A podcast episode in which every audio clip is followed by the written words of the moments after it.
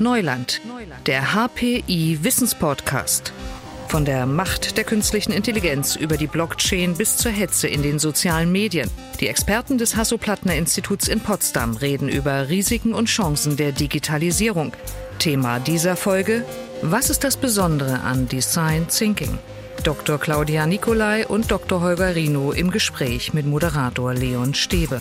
Hallo und herzlich willkommen zu dieser Folge von Neuland. Der digitale Wandel fordert alle Unternehmen heraus. Sie müssen neue Probleme lösen, sie müssen dabei aus Routineprozessen ausbrechen, sie müssen kreative Lösungen für dieses Neuland finden. Und es gibt eben eine Innovationsmethode, die dabei helfen soll, das Design Thinking. Am Hasso-Plattner-Institut gibt es dafür die School of Design Thinking. Dr. Claudio Nicolai ist die Co-Direktorin, Dr. Holger Rino ist Programmmanager. Schönen guten Tag Ihnen beiden. Schönen guten Tag. Schönen guten Tag. Frau Nicolai, vielleicht erstmal die wichtigste Frage. Warum Design Thinking? Warum ist diese Methode so besonders? Es gibt nicht das eine, was Design Thinking so besonders macht. Es sind verschiedene Dinge. Und äh, der ganz zentrale Aspekt, der für mich ganz weit vorne steht, ist, dass äh, Innovation, Innovationsprozesse, strategische Gestaltungsprozesse anders gedacht werden und dass wir hier mit dem Design Thinking einen Ansatz, eine Methode gefunden hat, die das äh, holistisch, ganzheitlich angeht. Also nicht nur das eine kleine Tool ist, mit dem man irgendwie die Ecke eckiger machen kann oder das Runde runder, sondern einfach anfängt neu zu denken, neu zu arbeiten und neu zu handeln. Und das macht dann den Design Thinking Prozess auch aus, bei dem es auch darum geht, nicht gleich die allererste Lösung, die man gefunden hat, als gut zu befinden und umzusetzen, sondern auch da iterativ vorzugehen und in Optionen zu denken. Herr Rino, was ist für Sie das Besondere oder was, was macht Design Thinking vielleicht auch anders? Ich glaube, Design Thinking ähm, beschreibt generell auch eine Art ähm, Zielzustand, etwas, was man erreichen möchte hinsichtlich ähm, dem, was in einer Organisation oder in einem Team passieren soll. Das ist eine bestimmte Form kreativer Zusammenarbeit. Ähm, ein bestimmter Blick auf den Menschen, für den man etwas gestaltet. Und das gibt es vielleicht vereinzelt ähm, auch in anderen Methoden oder kreativen Ansätzen.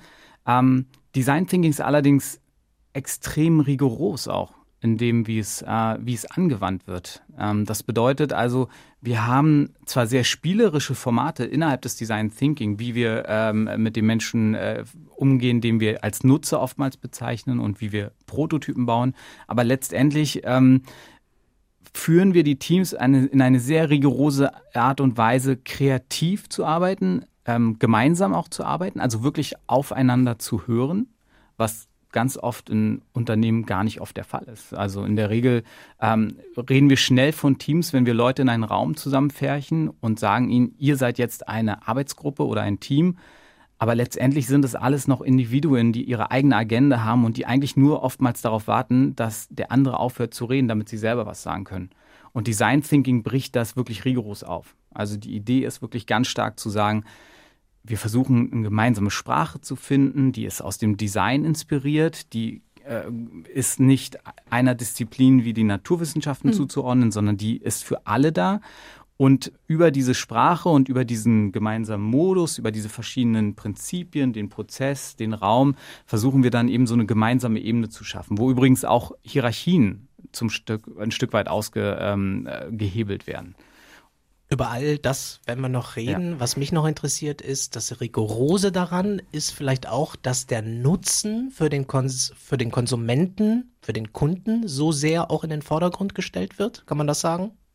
Der zukünftige Nutzen. Also wir gucken ja auch mit Design Thinking nicht nur ins Hier und Jetzt, sondern vor allen Dingen auch in die Zukunft. Und wir wollen gucken, wie können wir in Zukunft Probleme besser lösen, anders lösen für die, die davon betroffen sind. Das sind in dem Bereich von Unternehmen natürlich dann auch meine Käufer, meine Kunden, meine Konsumenten, die Menschen, die meine Produkte kaufen, benutzen, die meine Services nutzen. Aber es sind nachher auch die Menschen in meiner Organisation. Ich kann genauso gut auch ein Design Thinking Projekt rund um die interne Zusammenarbeit machen. Und das ist das Zentrale. Also das ist nicht sozusagen nur die Nutzerzentriertheit, sondern wenn man so will, die Menschenzentriertheit. Immer zu gucken, für wen ist das eigentlich ein Problem und wie kann ich gute, auch radikale Problemlösungen schaffen, die dann auch relevant sind. Für wen ist das geeignet? Für alle? Also kann das ein Handwerksbetrieb ähm, angehen oder Leute, die in einer Werbeagentur arbeiten oder ist es für jeden im Prinzip? Prinzipiell ja. Es ist nicht für jeden das Gleiche. Also als Denkansatz funktioniert es wirklich für jeden. Man muss dann nur im Einzelnen gucken, was macht in dem Fall für diese Situation des Handwerksbetrieb eigentlich Sinn. Nicht jeder muss gleich ein großes Change Management Projekt äh, für sechs Monate, sechs Jahre aufsetzen, um Design Thinking anzuwenden, sondern so wie das mein Kollege Holgerino auch gerade gesagt hat, sich einzelner Prinzipien anzueignen, wie zum Beispiel das Thema der Kommunikation. Wir setzen sehr stark auf Teams und das ähm, Miteinander arbeiten das Kommunizieren, da geht zum Beispiel auch ums aktive Zuhören. Also nicht nur darauf warten, dass ich jetzt fertig bin und Holger wieder was sagen kann, sondern auch auf den Gedanken des jeweils anderen auch aufzubauen. Und das ist etwas, was vielleicht auch schon mal reicht, zu sagen, wir machen unsere Team-Meetings einfach mal anders, ohne dass wir jetzt sozusagen die ganze Methodik komplett von A bis Z implementieren und einsetzen. Und es gibt ja diese drei großen Prinzipien, die drei Ansatzpunkte beim Design Thinking. Das sind die drei Ps, People, Place, Process, also die Menschen, das Team, der Ort und der Prozess. Ähm, ich würde das jetzt mal nacheinander durchgehen. Wenn wir bei den Menschen sind, wie müssen Teams arbeiten? Wie bringt man sie zusammen, dass sie für die digitale Welt die beste Lösung kreieren? Also generell ist es erstmal von Vorteil, überhaupt Leute zusammenzubringen, die miteinander arbeiten wollen. Leute, die einen unterschiedlichen ähm, Hintergrund vielleicht haben, die andere Dinge ähm, gelernt haben, die aus anderen Lebenswelten kommen. Ähm, oftmals haben wir das, die Situation gar nicht, dass solche Leute zusammenkommen und dann auch noch gemeinsam arbeiten und, und an echten Problemen oder Bedürfnissen von anderen Menschen arbeiten.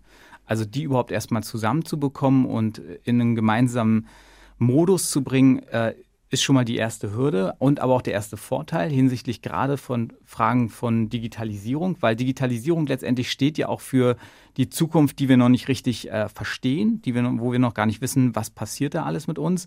Und wir können nicht vorher antizipieren oder planen, was die richtigen Lösungen sein werden dafür.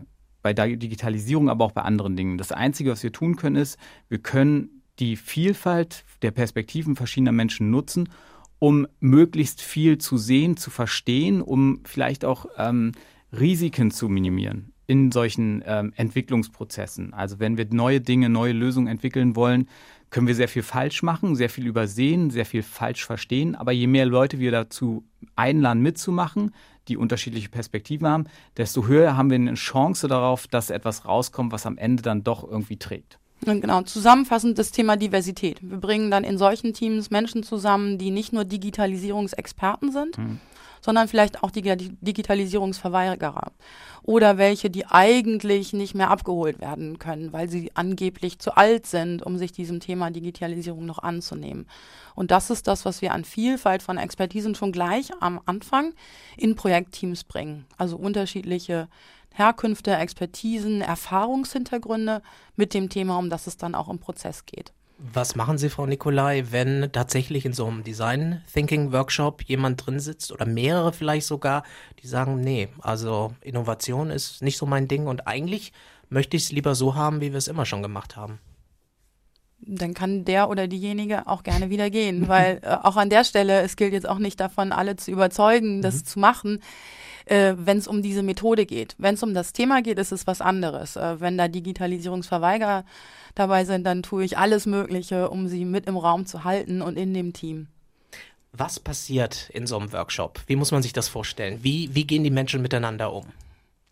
Also was passiert ist, dass wir versuchen zunächst einmal diese andere Art von, von Kommunikation auch zu vermitteln. Das passiert mit einfachen Dingen wie sich Zeit zu nehmen, sich im Team gegenseitig kennenzulernen, auch auf eine andere Ebene kennenzulernen, die nicht nur die der, des Arbeitens ist.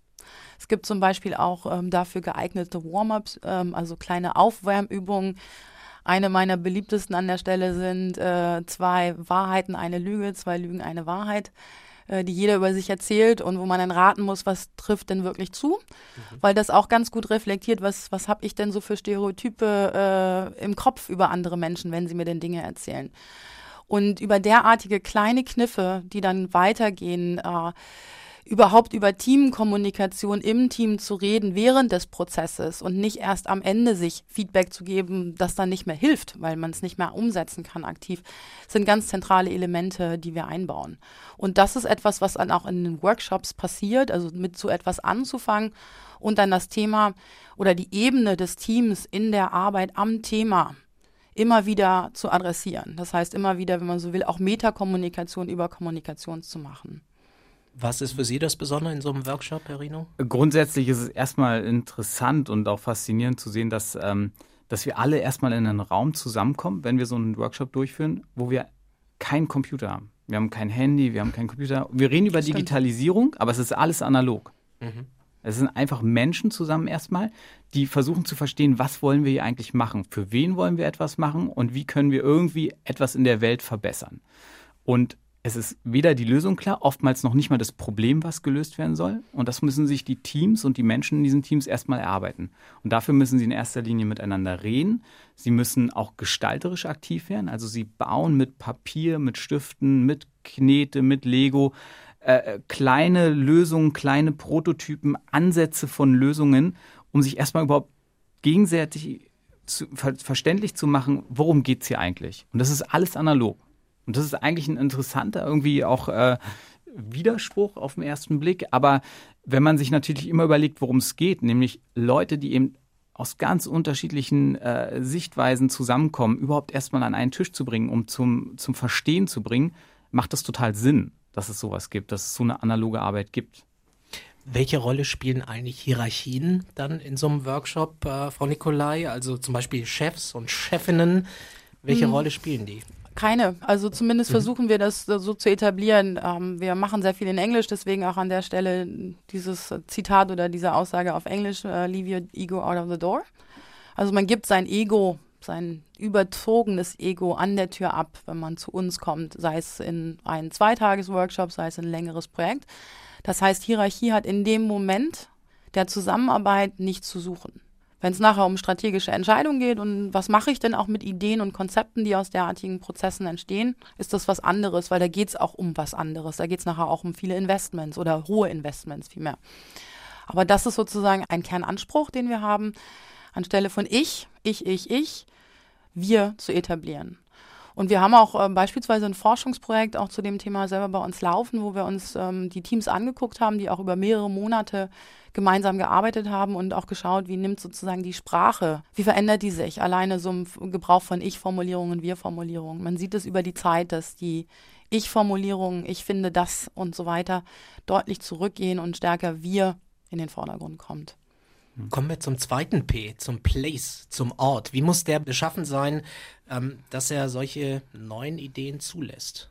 Generell muss der Ort, also wirklich der physische Ort, natürlich erstmal eine gewisse Offenheit bieten, dass, dass die Teams ähm, zusammenstehen können, sich in die Augen schauen können und auch gemeinsam ähm, Dinge entwickeln können, die dann auch jeder sehen kann. Also wenn ich nur einen Laptop aufhabe und für mhm. mich tippe, was meine Ideen sind und was ich gut finden würde, dann ähm, kann ich niemanden im Team überzeugen, dann kann ich auch niemanden über das Team hinaus überzeugen, sondern ich brauche offene, freie Flächen wie große Stehtische oder wir benutzen viel Whiteboards, es könnten aber auch Brown Papers sein oder einfach leere Wände, wo die Leute quasi die kleinen Sticky Notes rankleben können und aufschreiben können oder aufmalen können, was ihre Gedanken zu einem Thema sind oder zu einer Idee ähm, ähm, oder Dinge, die wir gehört haben von, von Menschen, mit denen wir äh, Interviews geführt haben, dass wir sowas alles wirklich verschriftlichen, ähm, auch verbildlichen, also viele Bilder gestalten in diesem Ort und das alles an die Wand hängen.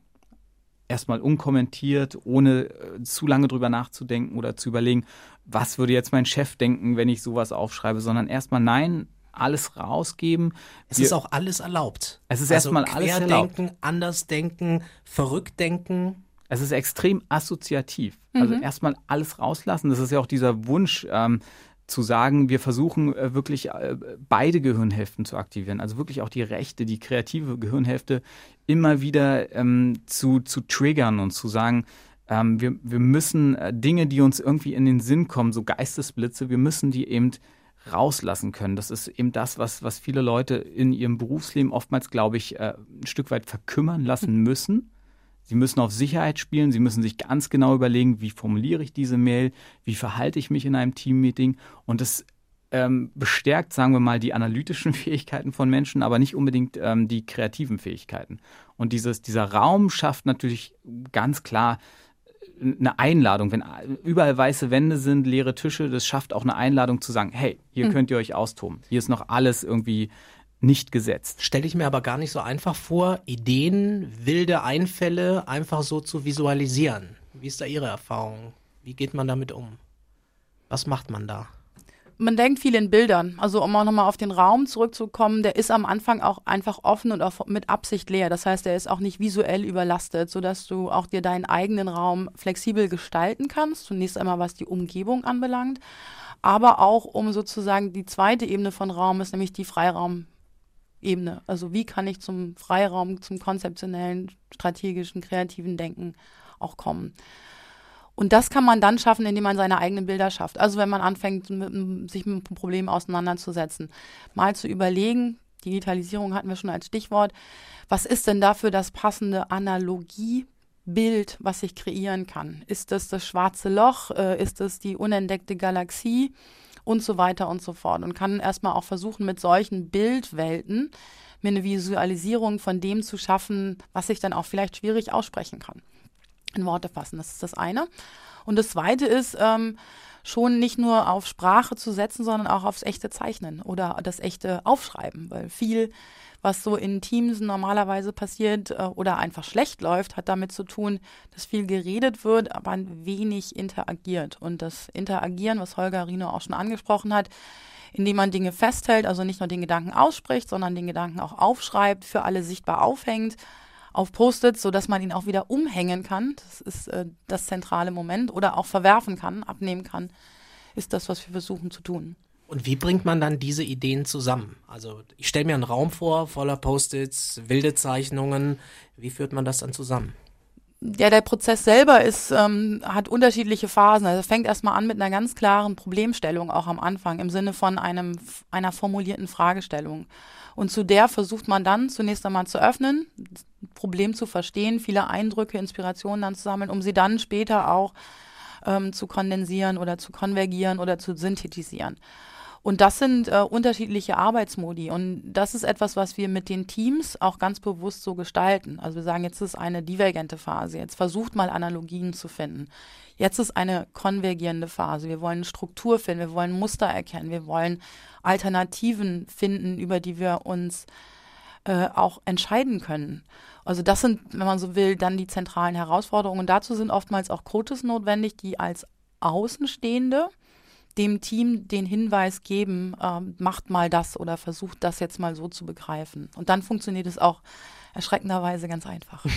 Da sind wir ja dann beim P, ne? also beim P wie Process. Ähm, die Idee ist ja daraus, dann ein neues Produkt, eine neue Idee zu kreieren, eine, neu, eine neue Lösung, einen neuen Ansatz. Und wenn ich das richtig verstehe, es sollen auch relativ schnelle Lösungen kreiert werden. Also man schiebt das nicht auf den St. Nimmerleinstag, sondern es wird in dem Ort dann entschieden, überlegt, beraten, diskutiert. Es wird ähm, zumindest sehr, sehr schnell etwas entwickelt. Ein erster Vorschlag, wie eine Lösung aussehen könnte. Ob die Lösung dann wirklich trägt, ob sie dann wirklich ein Produkt wird oder ein Prozess oder, oder ein Service, das zeigt sich dann über das, was wir immer so nennen, Iteration, also über verschiedene Durchläufe, ähm, immer wieder durch den Prozess durch, weil es sind natürlich äh, unglaublich viele Info Informationen, die in einem Innovationsprojekt zusammenkommen. Und äh, es strömt auch immer wieder neue Informationen ein und neue Erkenntnisse und Gedanken. Das bedeutet, ähm, die erste Idee, die man hatte, die trägt vielleicht nicht bis zum Ende. Sie ist aber trotzdem genauso wichtig wie das spätere Produkt, weil die erste Idee hilft einem erstmal zu verstehen, wie man wieder in dem Prozess weitergehen kann. Das bedeutet, man läuft wirklich in Schleifen durch diesen Prozess wieder und wieder, lernt immer mehr das ist dann wirklich ein iteratives Lernen, wirklich wie man es im agilen Arbeiten auch kennt. Und ähm, das Ziel ist es dann tatsächlich zu lernen und gewisse Prozessschritte immer wieder durchzuführen mit dem Wissen, dass das Team eben immer weiterkommt. Der Prozess ist sozusagen eine Art ja, Geländer vielleicht, wo sich das Team festhalten kann und sagen kann, wir wissen, zu, wir wissen nicht, was das Produkt sein wird am Ende. Es ist extrem viel Unsicherheit in so einem Verfahren. Aber wir wissen, wo wir uns jetzt gerade befinden und was der nächste Schritt ist. Mhm. Und beim nächsten Schritt wissen wir dann, was der nächste Schritt ist. Und so hangeln wir uns Ja. relativ schnell durch.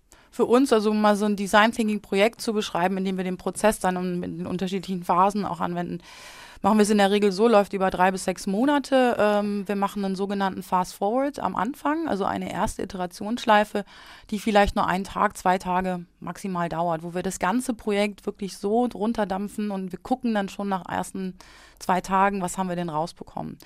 Und dann haben wir in der Regel noch weitere Iterationsschleifen, klar, weil da kann schon die zündende große Geistesblitzidee mit dabei gewesen sein, wissen wir aber nicht. Und äh, die, die dann wirklich folgende Phase äh, ist dann auch deutlich länger, geht über ein paar Wochen.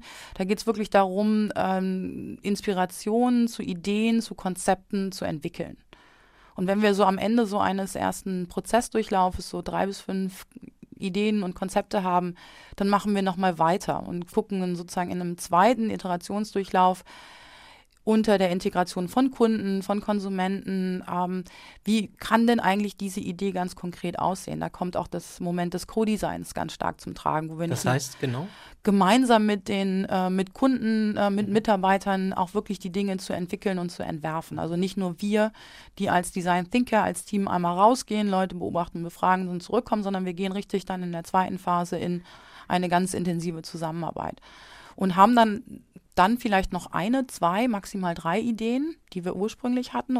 Die haben sich auch schon verändert und gucken dann in einem dritten Iterationsdurchlauf, was lässt sich eigentlich wirklich wie umsetzen. Und da geht es dann auch schon in Richtung Business Design, äh, um Geschäftsmodelle, um vielleicht auch Fragen der Marke, wie kann ich das auch wirklich umsetzen, implementieren.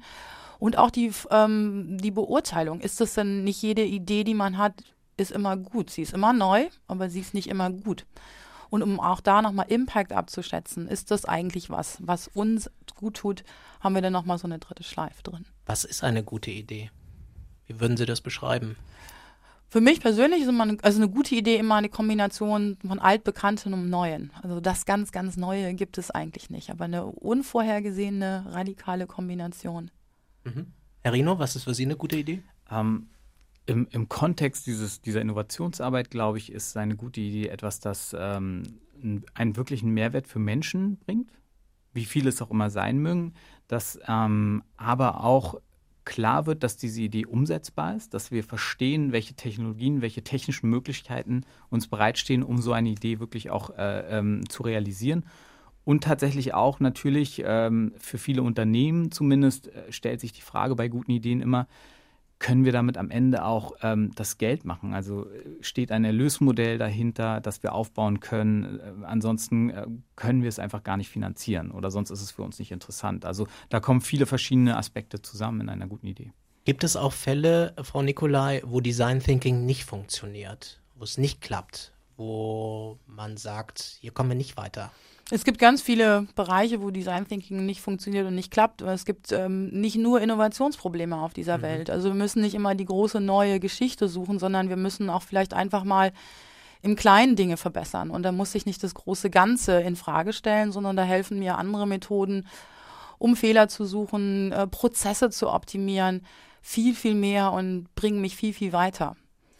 Wo hatten Sie, sagen wir mal, als Coach, Programmmanager so einen Wow-Effekt oder so einen Aha-Effekt, wo Sie gesagt haben, wow, das hat hier richtig gut funktioniert oder ein Projekt, da, da ist man auf Dinge gekommen, die hätte ich so nie gedacht. Ähm, Wow-Effekt, was Projekte anbelangt, ähm, gibt es ein paar, vielleicht mal eins rausgegriffen, auch eines unserer äh, Projekte aus dem studentischen Programm, wo es äh, um die Problemstellung ging, äh, viele Patienten, die an Diabetes erkranken, fast bis zu 25 Prozent kommen nachher um den Fall nicht rum, dass ihnen irgendwann mal ein Bein amputiert wird, also unteres Bein, weil das nicht mit der Blutversorgung und so weiter gut funktioniert.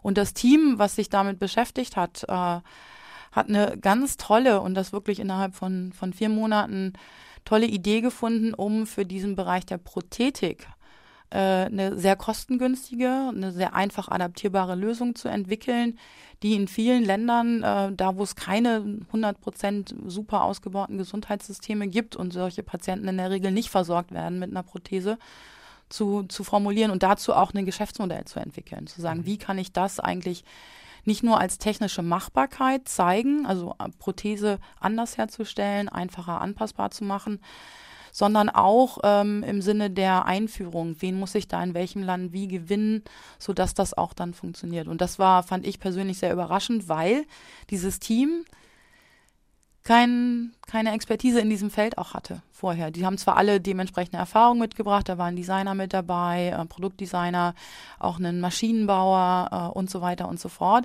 aber dass die sozusagen sich das angeeignet haben in so kurzer Zeit und diese Lösung ähm, dann auch auf den Markt gebracht haben, fand ich also bemerkenswert.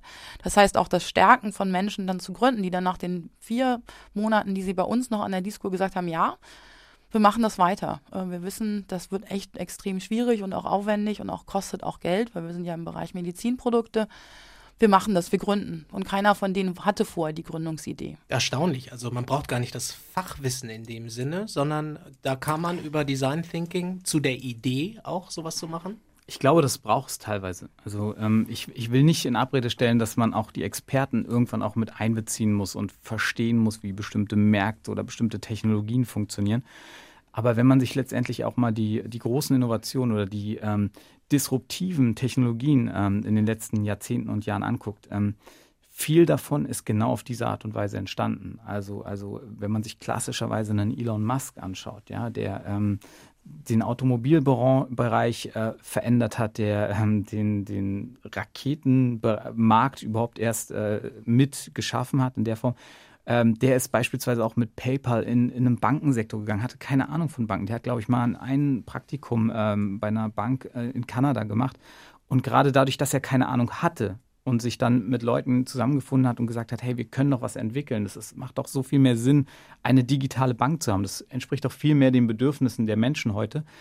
Und sie haben es einfach versucht, sie haben es einfach ausprobiert, ohne überhaupt eine Ahnung davon zu haben, wie viele Regularien da warten auf so. Ich glaube, hätten sie das alles gewusst, hätten sie es in der Form gar nicht gemacht. Und ähm, es kann also viele, viele Vorteile haben, auch erstmal gar nicht viel zu genau Bescheid zu wissen, was da alles in so einem Markt eigentlich passiert, wer da irgendwie politisch aktiv ist, mit wem man sich das verscherzen wird und äh, was es da alles für äh, Beschränkungen gibt. Ähm, ich glaube, es kann ein großer Vorteil sein. Einfach loszulegen dann. Ja. Mhm. Es gibt die Kritik, dass äh, Design Thinking selbst ja einer sehr, sehr klaren Struktur folgt. Sie haben gesagt, äh, es ist auch recht rigoros, ähm, obwohl es ja genau das aufheben will, nämlich Strukturen. Was sagen Sie zu dieser Kritik? Mm, kann ich nachvollziehen, weil im Großen und Ganzen auch, also was wir tun, ist, wir spielen mit Strukturen. Also jede Einführung in Design Thinking und das sind die Erfahrungen, die dann die meisten Leute dann auch nur machen, ist in der Regel sehr kurz. Und wenn sie in zwei Tagen beispielsweise oder vielleicht auch nur einen Tag in einem ihnen bis zu dem Zeitpunkt unbekannten Team kreativ arbeiten sollen und auch wirklich auch den Prozess durchgehen, dann sind sie unheimlich unter Zeitdruck. Deswegen ist der Prozess an der Stelle erstmal sehr rigoros. Das ist aber nur die eine Seite der Medaille. Design Thinking, wenn man es dann wirklich auch anwendet, spielt mit dem Gestalten von Widersprüchen. Das heißt, wir versuchen da zunächst einmal dieses rigorose einzuüben um dann auch wieder loslassen zu können. Das heißt, wir spielen mit Zeitdruck und Freiraum geben wenn mhm. wir dann Design Thinking einführen. Aber wenn man anfängt, damit auseinanderzusetzen, das ist auch mal bei uns mal so die Erfahrung, wenn die ersten Workshops auch gerade mit auch mit unseren Studenten, aber auch mit Unternehmensvertretern machen, dass sie dann denken, oh, das ist aber anstrengend. Mhm. Ist ja alles durchgetaktet. Ja, ist es. Und am Anfang sind es auch wir, die Coaches, die dann auch die Time-Timer einstellen und ihr sagen, ihr habt jetzt zehn Minuten Zeit, um euren Prototyp zu bauen und dann zu präsentieren. Aber wenn man das sozusagen begriffen hat, was es mit mir und dem Team macht, dann kann ich dann danach ganz bewusst Zeitdruck und sich Zeit geben einsetzen. Und das ist eigentlich das, was wir versuchen dann auch aufzulösen. Und deswegen kann ich diesen Kritikpunkt verstehen, weil das die erste Erfahrung in der Regel ist, die jeder mit Design Thinking macht. Hm. Bei Künstlern entsteht ja Kreativität oft auch durch Chaos, durch Zufall, durch verrückte Umstände, äh, auch vielleicht durch das Scheitern. Äh, das lässt sich ja so methodisch doch gar nicht nachbauen. Oder, Herr Rino? Das Scheitern gehört dazu, definitiv. Mhm. Also es ist Teil der, der Methode, auch Teil des meiner Meinung nach äh, rigoroseren Prozesses zu beginnen, zu sagen, ähm, wir, wir, wir machen bestimmte Dinge eigentlich relativ schnell, relativ äh, ähm, geradeaus. Ähm, und dann, wenn wir scheitern, dann werden wir auch daran nicht verzweifeln, weil das ist einfach auch nur wieder eine Lernerfahrung auf dem Weg. Wir wissen, wir sind vielleicht in dem Moment gescheitert mit, mit einer Idee, aber wir sind in relativ kurzer Zeit gescheitert. Mhm. Wir haben noch die Zeit, Dinge anders zu machen. Lass uns einfach weitermachen.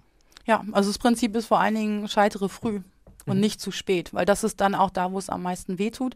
Das ist das eine. Und das zweite ist, wenn man in Deutschland unterwegs ist, auch mit Design Thinking unterwegs ist und wir kennen es ja auch beide recht gut noch aus, äh, aus den USA, dann trifft man hier auf eine andere Kultur. Und äh, wenn man hier auch auf Gründer trifft, äh, keiner erzählt einem, wie oft man vorher gescheitert ist. Wenn sie das in Amerika tun und sich dort im Silicon Valley bewegen, dann, dann wird ihnen das gleich am Anfang auch erzählt. Jemand erzählt es. Ich habe zweimal gegründet, hat nicht funktioniert, ist meine dritte Idee und die wird jetzt auch fliegen.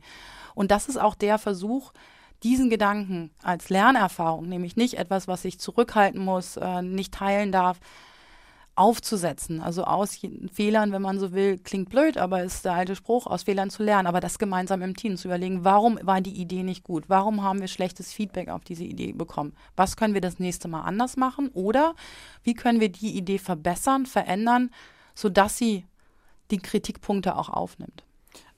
Am Ende wollen wir natürlich nicht scheitern. Wir wollen natürlich am Ende aus dem Scheitern immer wieder was ziehen können, dass wir am Ende erfolgreich sind. Aber letztendlich muss man eben anerkennen, dass ähm, sowieso gescheitert wird. Ob wir es nun offen angehen und offen darüber reden oder ob wir es verheimlichen und einfach uns irgendwie durchwursteln äh, und dann sagen, ach naja, wir geben das Produkt doch auf den Markt und wenn es am Ende keiner kauft, ist es eher das Problem des Vertriebs als mein Problem als Entwickler oder als äh, äh, Leiter der, der Forschungsabteilung. Ähm, und das versuchen wir eben aufzufangen und zu sagen, nein, ähm, diejenigen, die das Produkt entwickeln für andere Menschen, die sollen auch fühlen, wenn sie scheitern, die sollen sich auch verantwortlich dafür mhm. fühlen.